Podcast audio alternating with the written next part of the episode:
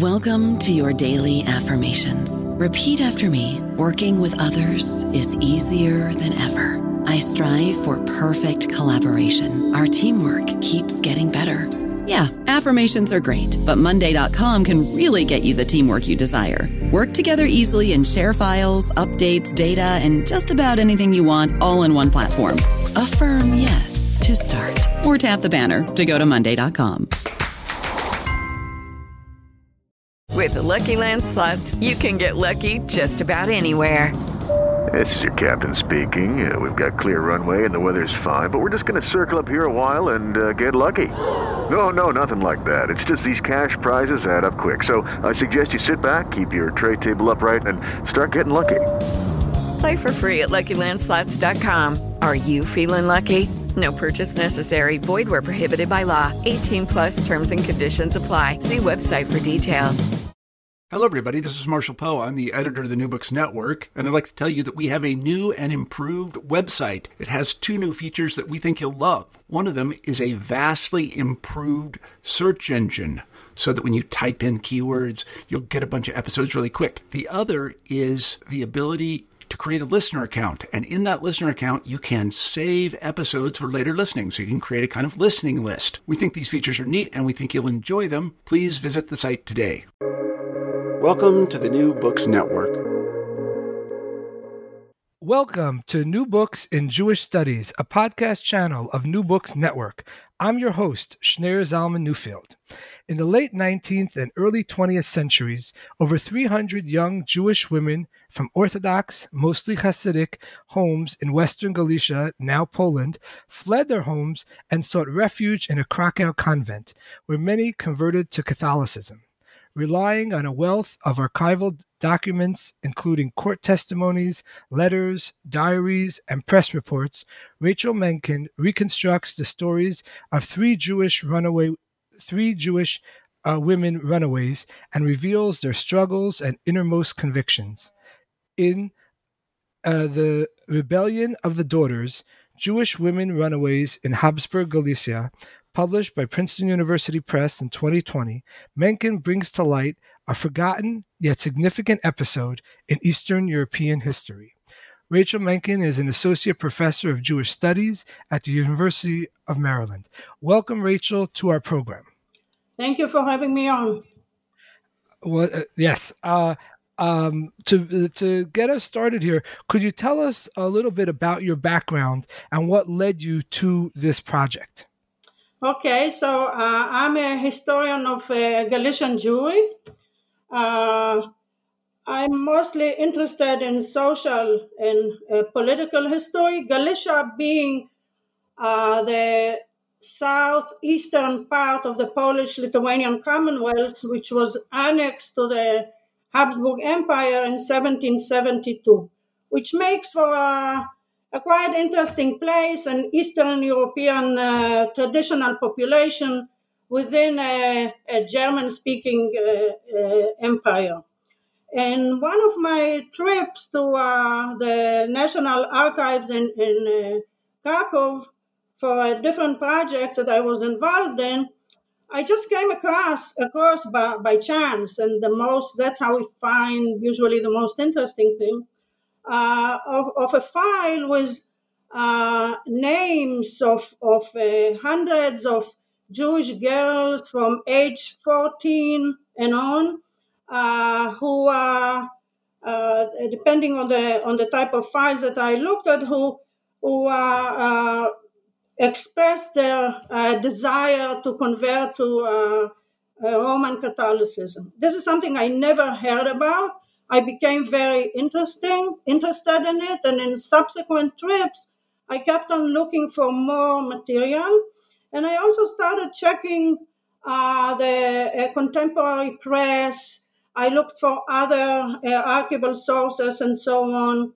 Uh, very quickly, I became aware that uh, uh, this is a, a really a, lar- a big story that I can't just talk about about the girls. It involved a different context, the legal context, and and, and so on. And Uh, I started collecting material. I uh, published a few articles Uh, so this is how uh, how it started. I see. So um, what you mentioned about the context and how there were specific things about this context. So could you uh, paint a picture a little bit? What exactly is the chronological period that your, your book focuses on, and what is distinct about the geographical area in which this story takes place? Okay. Uh, so the period that I'm discussing is uh, starting in uh, uh, eighteen sixty-nine, uh, when the law of mandatory education was published by the, Habs- by the Habsburg Empire. As I said, Galicia uh, was part of the Habsburg uh, Empire. Uh, the, and then uh, I had to look into that law. It turned out that a few years later, Uh, there was an, a version of the law applicable to Galicia, uh, while the Habsburg uh, mandatory education law required eight years of schooling. The uh, Galician uh, version of the law required only six years uh, of, uh, of schooling. Uh, another law, if I'm talking about the uh, legal uh, context, and this I became aware of it Uh, once I started uh, looking into uh, police reports and court cases and so on, uh, there was a law that defined a civil procedure for conversion. And while, uh, according to Austrian law, a minor was defined as somebody who didn't reach age twenty-four, for the purpose of conversion, anybody who reached the age of fourteen uh, could choose uh, his or her religion. So it created a sort of a, a, a clash, uh, because as far as the parents were concerned, in this case their daughter was still a minor, uh, but converting uh, was done according to the law, and even more than that.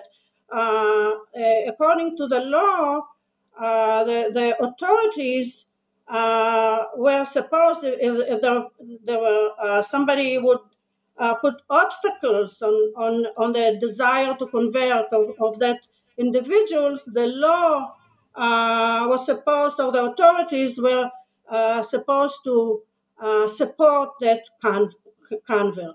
The law didn't, didn't interfere Uh, in uh, the, the religious uh, rituals or whatever. There was just a, a civil procedure. It was done to make sure that conversion, doesn't matter from which religion uh, to, to, to which, but to, to make sure that things are not uh, done uh, in secret and so on. So while the intentions were were good, uh, the result, at least in the in the Jewish case, were Uh, troublesome for for the uh, Jewish population. So that's uh, that's uh, the the legal uh, context. Uh, so so uh, and apparently Jewish girls found out very quickly that if they want to run away from home, this is what they could do, because uh, we're talking about uh, eighteen seventy-three and on. Uh, where could a young girl go to if she if she runs away from home? Uh, so there was one specific uh, uh, convent in, in Krakow. It's still there. It's a beautiful uh, convent. It's it's very close to the old city. Uh, and this was the only convent that had what we call a catechumenat, uh, a, a place where that prepared Uh, uh, uh, in, the, in our case, girls for conversion, teaching them uh, uh, whatever they needed to know about Roman Catholicism. So they would generally stay there for several months, uh, had uh, room and board. Uh, in many cases, they were uh, also trained for uh, a profession, governess or something like that, and the convent will, would help them find a, a position Uh, when they left.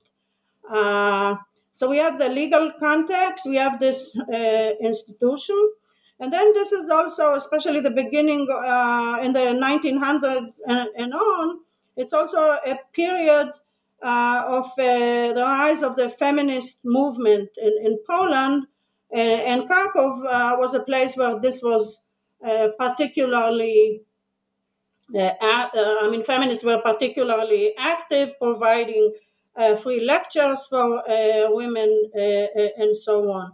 So we have feminism, we have mandatory education, uh, we have this law about uh, conversion. So those are were some of the Uh, elements that uh, uh, in, in the context of what enabled this phenomenon to, to take place.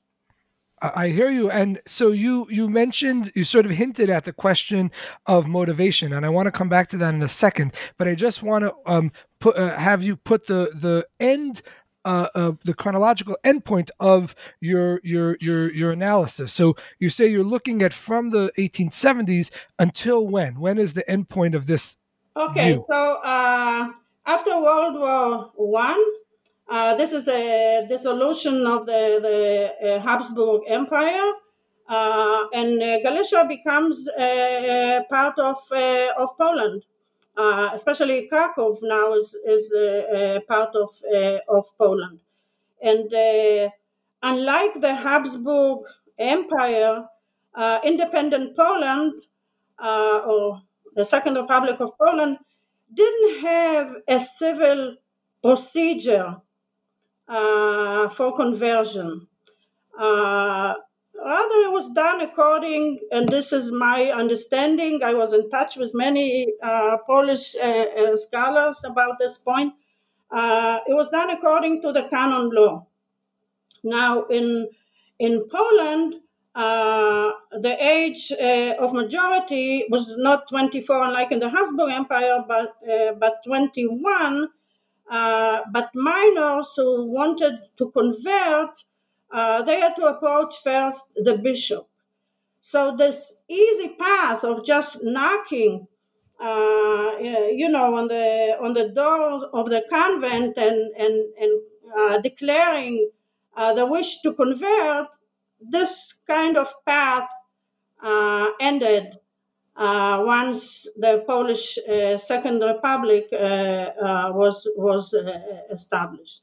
So uh, it doesn't mean that there were uh, uh, the, the, the, the, uh, there were no more converts to uh, uh, Roman uh, uh, Catholicism, but that easy path of of, of girls uh, uh, running away from home, knowingly that there is a place where they could stay, this really stopped. So the this.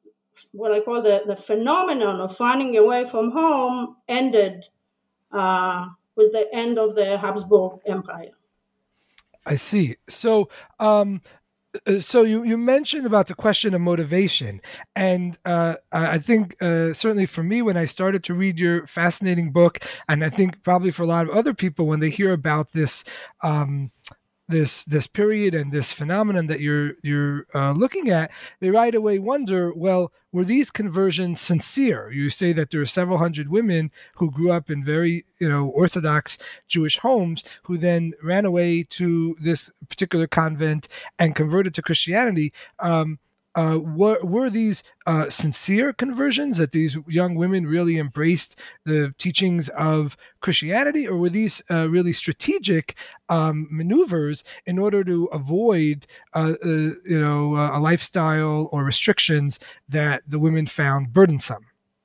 So some of them were sincere. I mentioned in the book two cases that were uh, brought uh, in front of the uh, Viennese Supreme Court of, of two young women, and they definitely were sincere in their conversion.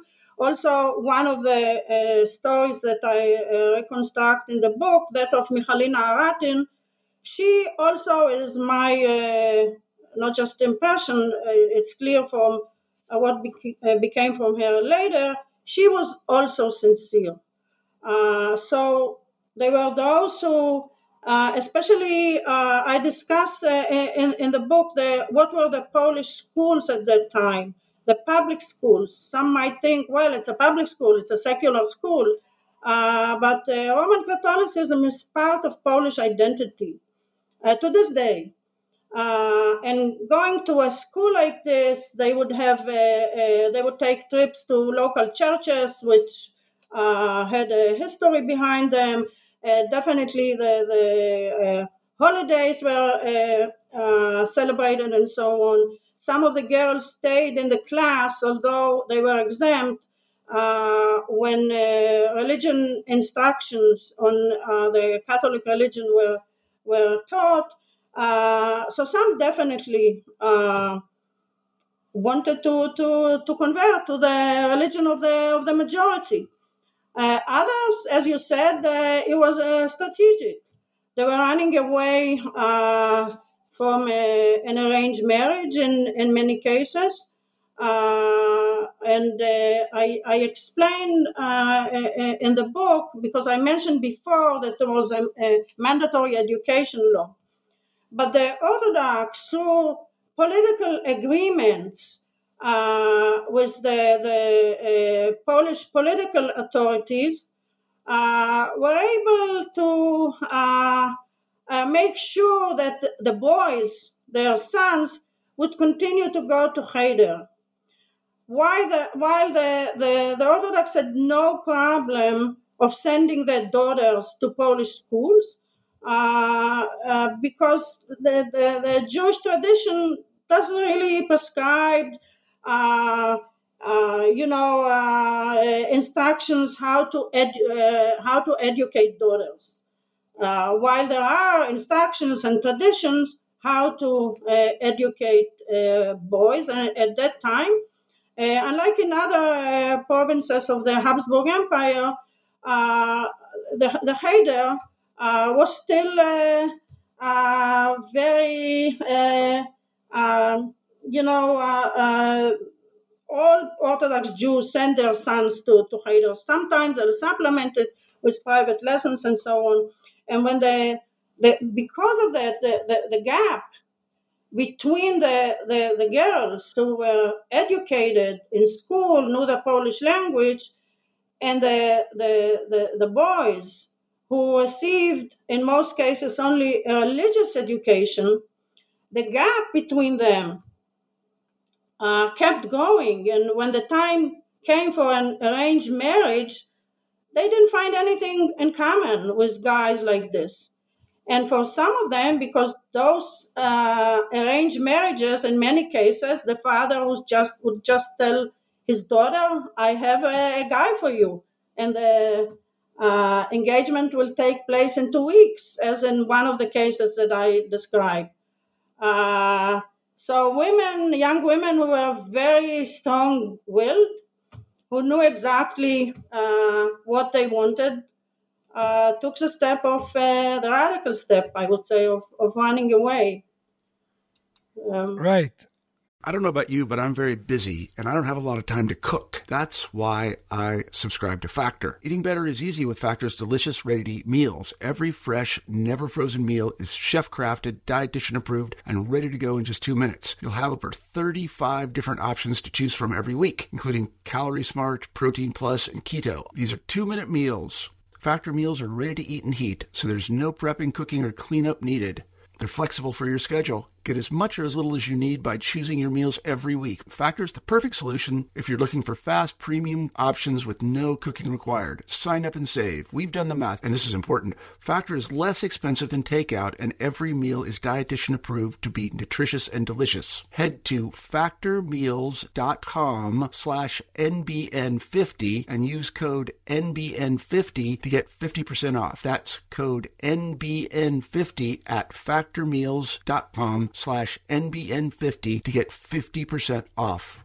I, I, yes. And, um, and, and speaking of some of these cases, what was the Ar- Araten affair? What, what, could you tell us a little bit about what, what that case was, was like? Okay. So, so Araten, uh, the Araten case, or uh, as it became known, the Araten affair was the first case that was widely reported in the press.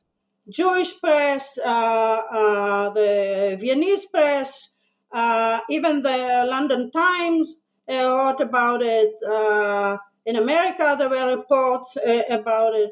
Uh, and, and this really started uh, uh, a, a debate uh, within the Jewish society about the education uh, of, of women.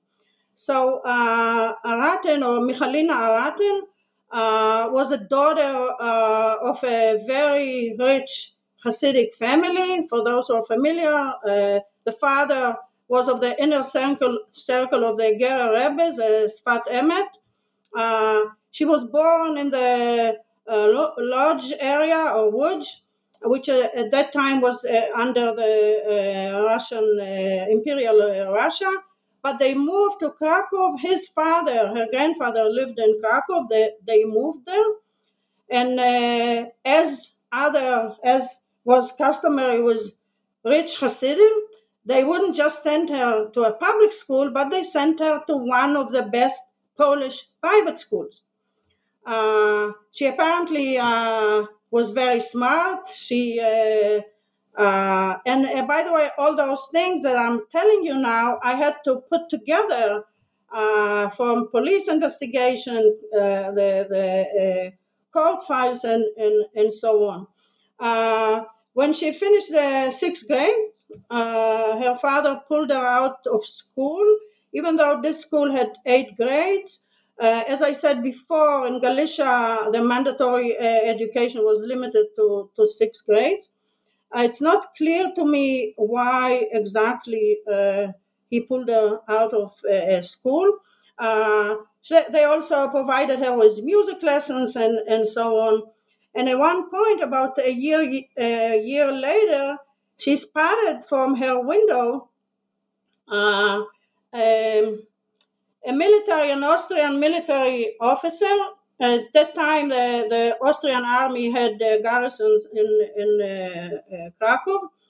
Uh, and she, she kept on looking at him uh, every day. Uh, I'll make a long story short. Uh, he, he threw a note from his window. She sent an, uh, a neighbor her age to pick it up. And uh, he invited her uh, uh, to take a, a tram ride. They met another time, and uh, the second time they they walked at the at the center uh, of, of the city at, at the Rinne, for those who are uh, familiar. Now, this is a very bold move of a Hasidic daughter. She initiated it, but he picked up on uh, on it. And apparently, when her father found out about it, He he beat her uh, with uh, with his belt. I found out that apparently this wasn't very unusual. Uh, so uh, I wouldn't call him an abusive uh, father. And uh, according to the testimony of the military officer, uh, once he discovered that, he decided to stop all uh, the relationship he had with her, which amounted, according to his testimony and her testimony, to just two, two uh, meetings. Uh, she apparently sent him several notes, letters. He wouldn't answer. And then she sent him a, a letter, and I, I have the letter. It was in the, in the court file, uh, telling him that uh, her father called her. He told her she's soon to be fifteen, and this is a time for her to get married. And uh, she called the the, uh, the guy he picked for her a wax doll. I kind of tried to, uh, uh, you know, hypothesize who that might be. It's not clear to me, but I, I have a guess in the book. And she said she she, she doesn't want to. She, she won't marry that guy. She she's really upset. She wanted to throw herself out of the window, uh, and she can't stay home. She asked him for advice. Uh, he didn't answer, uh, but uh, she got engaged according to the dates that she she uh, mentions. So let's say it was on a Sunday. So on the following Shabbat, which was December thirtieth, eighteen ninety-nine, uh, she ran away from home and she went to that uh, convent.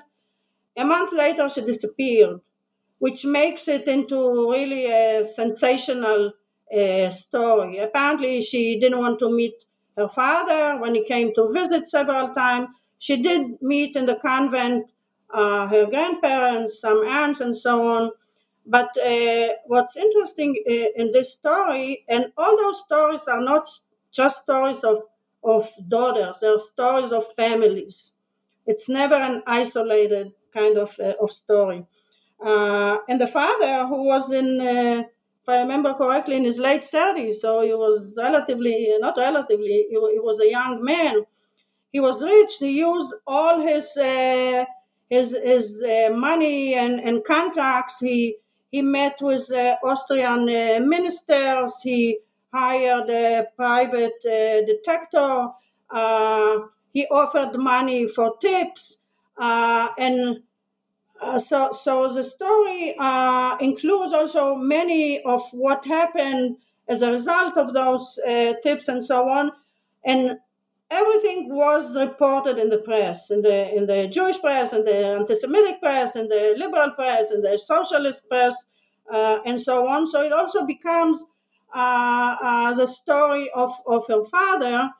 Uh, he also at one point st- uh, tried to, to show uh, that she's not fourteen yet uh, and uh, to claim that uh, the, the convent uh, can't keep her because it's a violation of the law. Uh, and then I have in that uh, uh, chapter also a, a postscript, which I, I won't go into now. She's buried in a Jewish cemetery in Haifa in Israel. Okay, uh, I, I'm not sure whether she really returned to, to Judaism or not, uh, but that's that's her story. And and this opened, and the story was described, especially in the liberal press, and I'm talking about major newspapers like the Neue Freie Presse, which was the most important Viennese uh, newspaper. Uh, so in the newspapers, those cases, her and other cases, are described as abductions. So this is uh, her story. Uh, yeah. Right, right. So you mentioned that that these... Uh, you know, runaways uh, ended up sometimes having a much larger kind of social consequences, or or or or, or um, you know, that they developed all sorts of narratives about these young women. And you mentioned that a key framing for the runaways was was the idea of uh, an abduction narrative. That the it wasn't that the women. Uh, wanted to, uh, you know, made a conscious decision to embrace Christianity, but they were somehow abducted by the convent, by the nuns, and that this was really uh, happening against the will of of these young women. Um, and certainly we can imagine both from a Jewish perspective as well as from a liberal, sort of anti-clerical uh, perspective, uh, this... Um, this framing would be advantageous. Um, I'm, I'm curious, you also mentioned that there were other aspects of the kinds of narratives that were developed around these young women, and one of them had to do with a charge of mental illness. Could you speak a little bit about how the claim of mental illness fit into uh, some of these narratives about these young runaways? Okay, so the the men the, the, the this charge was also uh, Uh, uh, connected to Michalina Araten, not to the two other cases that I uh, discussed. Uh, uh, apparently, her uh, fiancé and the father went to the, the father uh, sent several doctors to to the, to the convent, and one of the trying to claim that she's is sick. You know, as a father, he wanted his daughter back, so he tried all kinds of avenues how. He can get her, uh, uh, you know, claiming that she is too young or, or, or whatever. And uh, uh, because she had, and this is uh, my, my assumption, uh, because she had that relationship with a military officer, uh, the, her uh, fiancé told the doctor that he suspects that she has syphilis and she she's uh, uh, uh, uh, her mental uh, state uh, uh, should be should be checked as a result of the uh, uh, the relation. He doesn't say relationship. He just said that uh, he thinks that she had uh, syphilis. And indeed, uh, the father sent to her uh, uh, a psychiatrist, a, a professor, the head of a mental institution uh, that also uh, was in charge of checking prostitutes twice a week.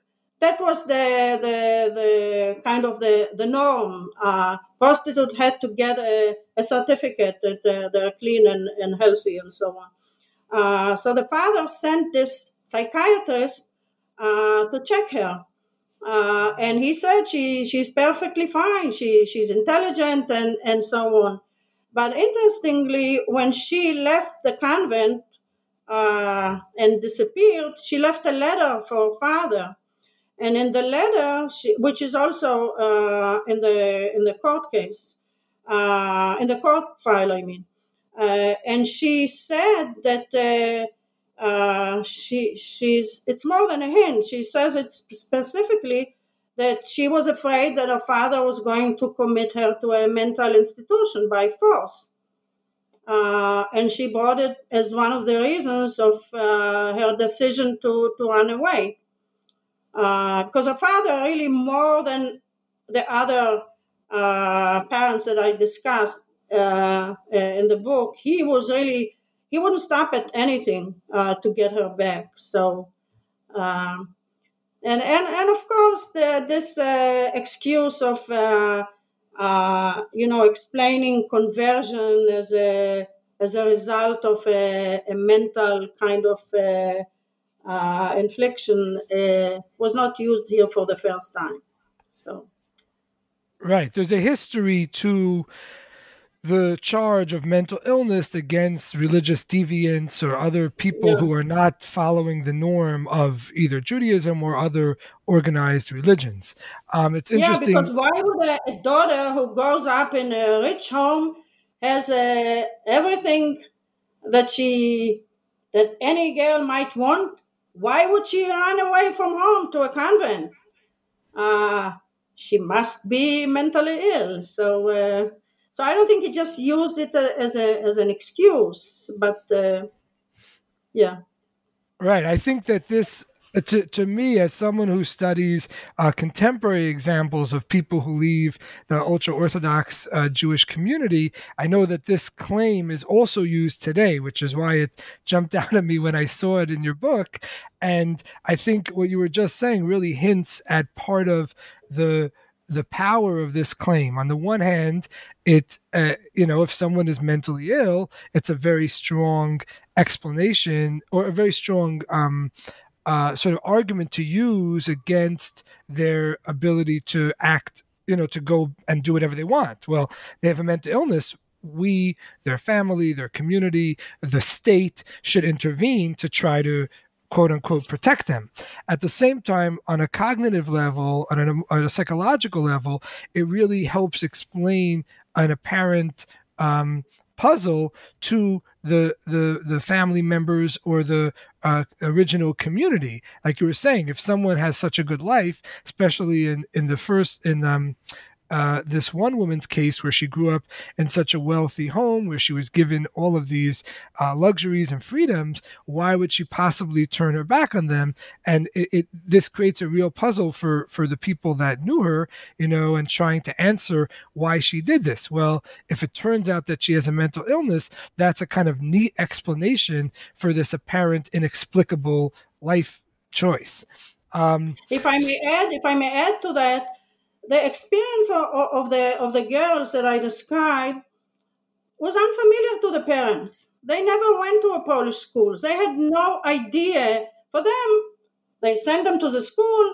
Later, they get betrothed to uh, the guy or that the, the, the parents uh, uh, are choosing for them, and everything is fine. They, they they just couldn't imagine that experience and that double life that those uh, girls Uh, lived in, you know, in a Polish-speaking environment, having uh, Polish uh, friends, uh, being appreciated in school for their intellectual capacity, uh, capacities, which is something new for, for girls, and then coming home to a Yiddish-speaking home, which can be more remote from their experience in school. So this is also part of, of that clash, the misunderstanding of, of each side of the uh, of what is the other side is going through. Right. Um, and uh, you mentioned that these stories eventually, anyway, uh, received a lot of attention in the popular press and even in the Jewish press. So certainly the the uh, religious leaders of the Orthodox or Hasidic community in these areas were certainly aware of what was happening. Uh, how did they respond to this um, a large group of women leaving their community?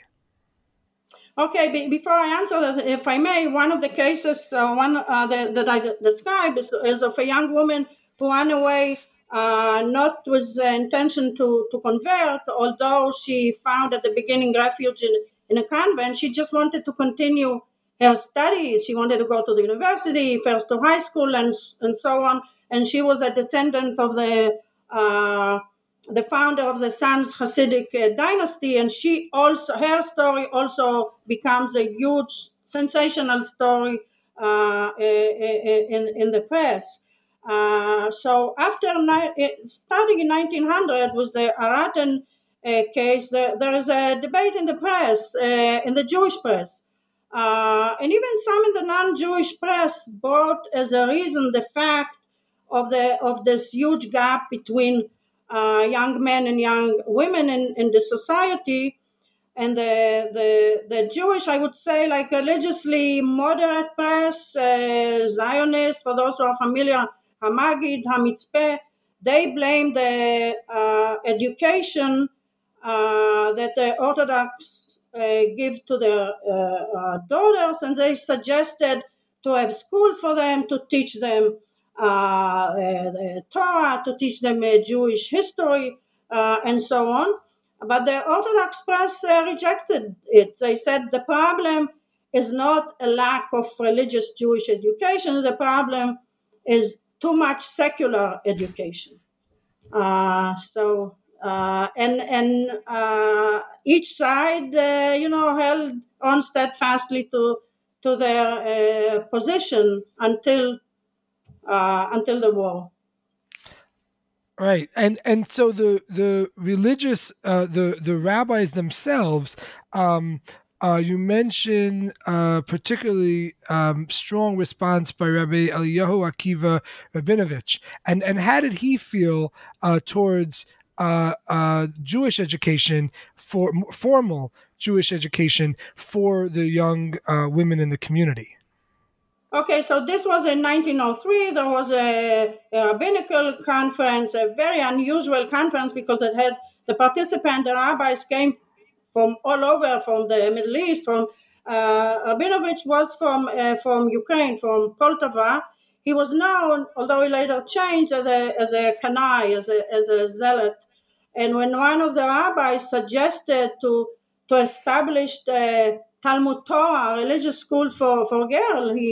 He lashed out and, and he said uh, something like that won't be. So uh, I, I think it's also because the idea to give uh, uh, girls uh, religious education, textual, it teach, teach them uh, uh, religious text and so on, because it was suggested uh, by by the moderate and, and uh, by by the uh, by those who opposed Uh, the Orthodox side.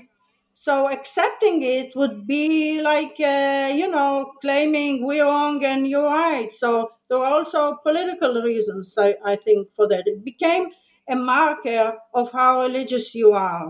And, and if you, uh, the more zealot you are, you just keep the norms as they were until until then.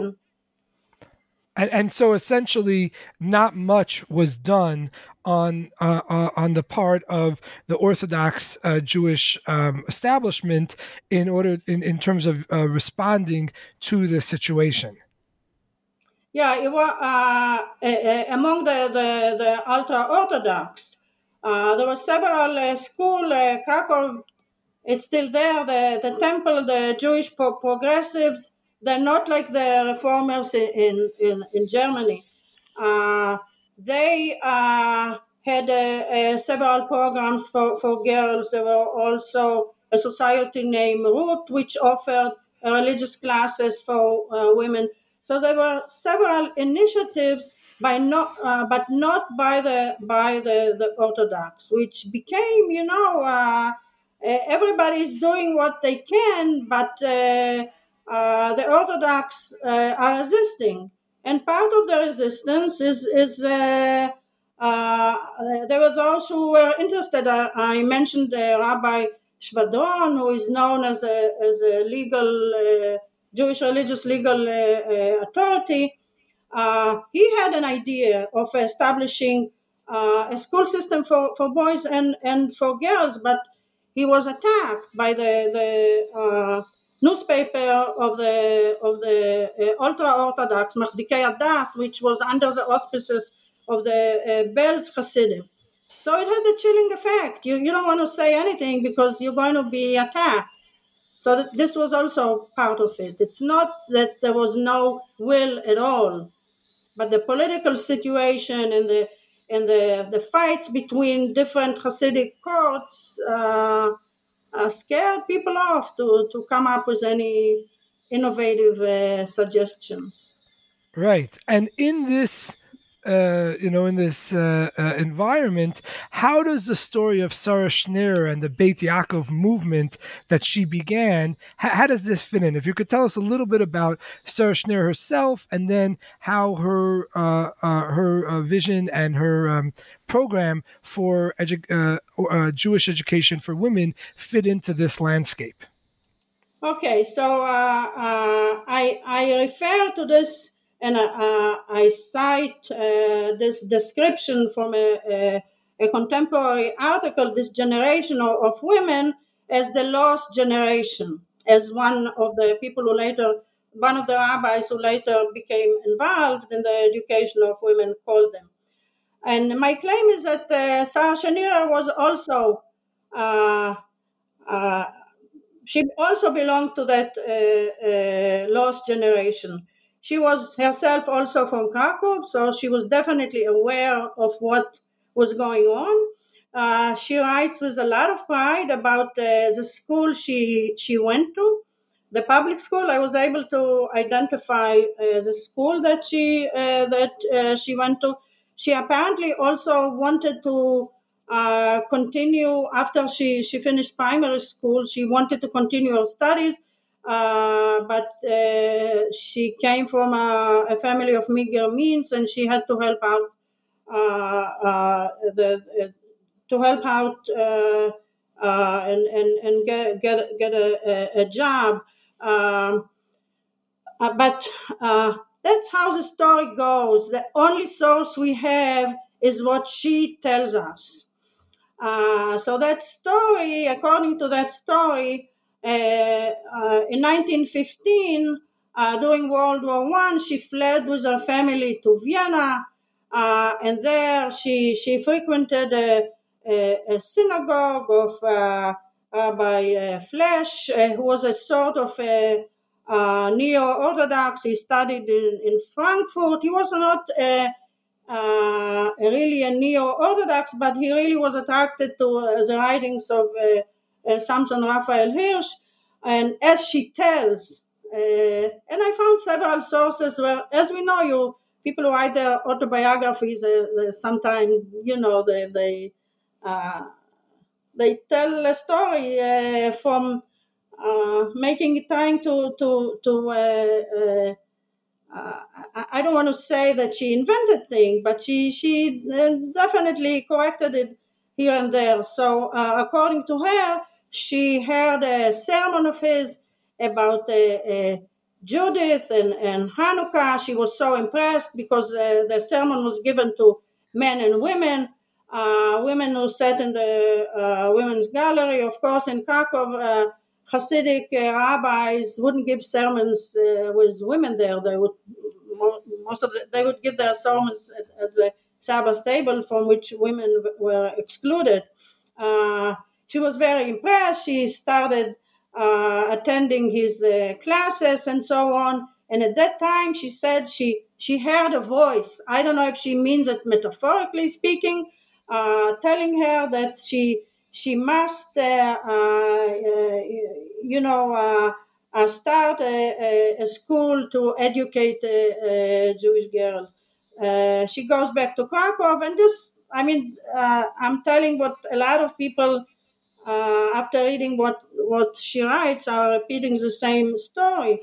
Uh, she first uh, establishes a, a, an association of teenagers, and later she she goes, uh, uh, following the advice of her, of her brother, to the Belz Rebbe, uh, and she she she starts uh, an afternoon school. And I want to make it clear that it was an afternoon school, because all she had is a, a, a primary school education. So it was an afternoon school in the beginning in her apartment uh, to teach girls uh, in the afternoon uh, uh, basic uh, Jewish uh, knowledge. As I show in the book, she didn't teach uh, the Pentateuch. Uh, later, when the uh, Aguda party took the school over, they didn't teach the Pentateuch there either, because the claim is that she wanted to teach Torah to girls. That wasn't that wasn't the case. That came uh, only only uh, uh, later. Uh, and and uh, uh, after Aguda takes it over, uh, and uh, more uh, uh, small towns in in the neighborhood, you could see that uh, there was a thirst for for, for this type of of uh, uh, education for girls. Uh, several communities, they send uh, uh, girls to see what she's doing, and they uh, establish schools in, in their neighborhood. And and this is, to make a long story uh, short, it ends up with, with a, uh, a whole uh, system of uh, mostly afternoon schools. There were several Uh, full-fledged schools, but most of them are uh, af- afternoon schools. And the the, the flagship of, of this uh, uh, movement is a seminary, also in Krakow.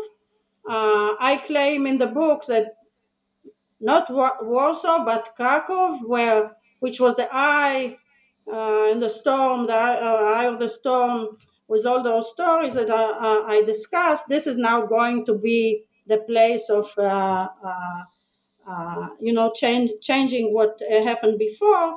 And uh, it's a, a seminary to train teachers for those afternoon school, teacher of the teachers of the Jewish religion.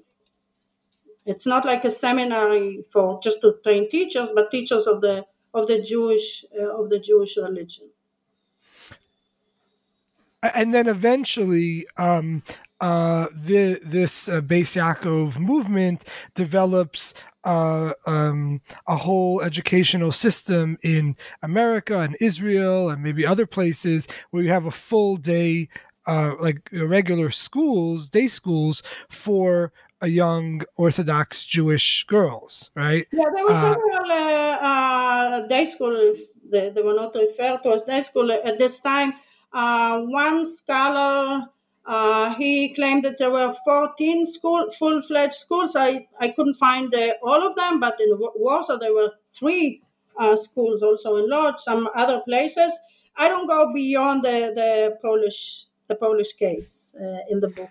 But my claim uh, is, since it's referred to as, as a, a revolution, a revolutionary movement, my claim is that it was a revolution in religious and Jewish religious education, but it's a counter-revolution in women's education. Because this was the only, until at least nineteen thirty-seven, this was the only post-primary uh, option, is a teacher seminary. Uh, in nineteen thirty-seven or thirty-six, I don't remember, there were uh, also uh, uh, two schools were established to Uh, as a, to train uh, uh, girls for uh, uh, uh, in one of them uh, to be uh, uh, like not exactly social workers, but to, to do social uh, social types of uh, uh, to get social types of, of uh, positions, and and the other uh, uh, one they they could uh, and uh, it was a post-primary school, but it wasn't a real high school that would offer uh, what's called like a, a baccalaureate exam that would enable girls to uh, enter a university. So this option of a continued education, which women uh, started uh, fighting for uh, in the last decades of the nineteenth century, uh, this option was rejected by the Beit Yaakov and the teacher seminary, which was the hallmark of female education in eighteen seventy, became now the top, and for the, you know, for, for uh, uh, intellectually capable girls, because this was the, the top uh, education, educational institution. So so I look at it, uh, you know, from the, the uh, b- both sides. Right. All right. Well, before we let you go, I wanted to ask you um, just to, to to shift gears here a little bit and ask you um, what are you working on now, or what is the next project that you're that you're working on? If you could tell us a little bit about it. Okay. So this is a project that I started uh, uh, before uh, writing uh, this book. I put it aside, and now I'm returning to that. I'm returning to my Uh, interest in in, in uh, uh, politics and uh, social history, although the women's stories also uh, in the context of social uh, history. Uh, it's a history of uh, Galician Jews from the time of annexation, from seventeen seventy-two uh, until eighteen sixty-seven, when the uh, Jews were uh, emancipated uh, following the publication of the Austrian Uh, a constitution. So I call it From Polish Jews to Austrian Citizens. Uh, it, it is arranged according to, to topics, uh, religion, uh, communal uh, institutions. Uh, uh, or, um, uh, I have also uh, a, a chapter uh, on uh, uh, marriage law and so on. It's basically on the relationship between the Jews and the relationship of Jews to the state, and the attitude or the relationship of the state to the Jews as it manifested itself in, in the legal system. Wow, that so sounds my, fascinating. That, that sounds fascinating. I look forward to reading that as well. Well, we want to thank you, Rachel, for taking your time to share your thoughts with us today. Thank you so much. Okay, thank you very much. Thank you. Uh, okay. uh, that concludes now. Uh, that concludes our program. Thanks for listening, and have a great day.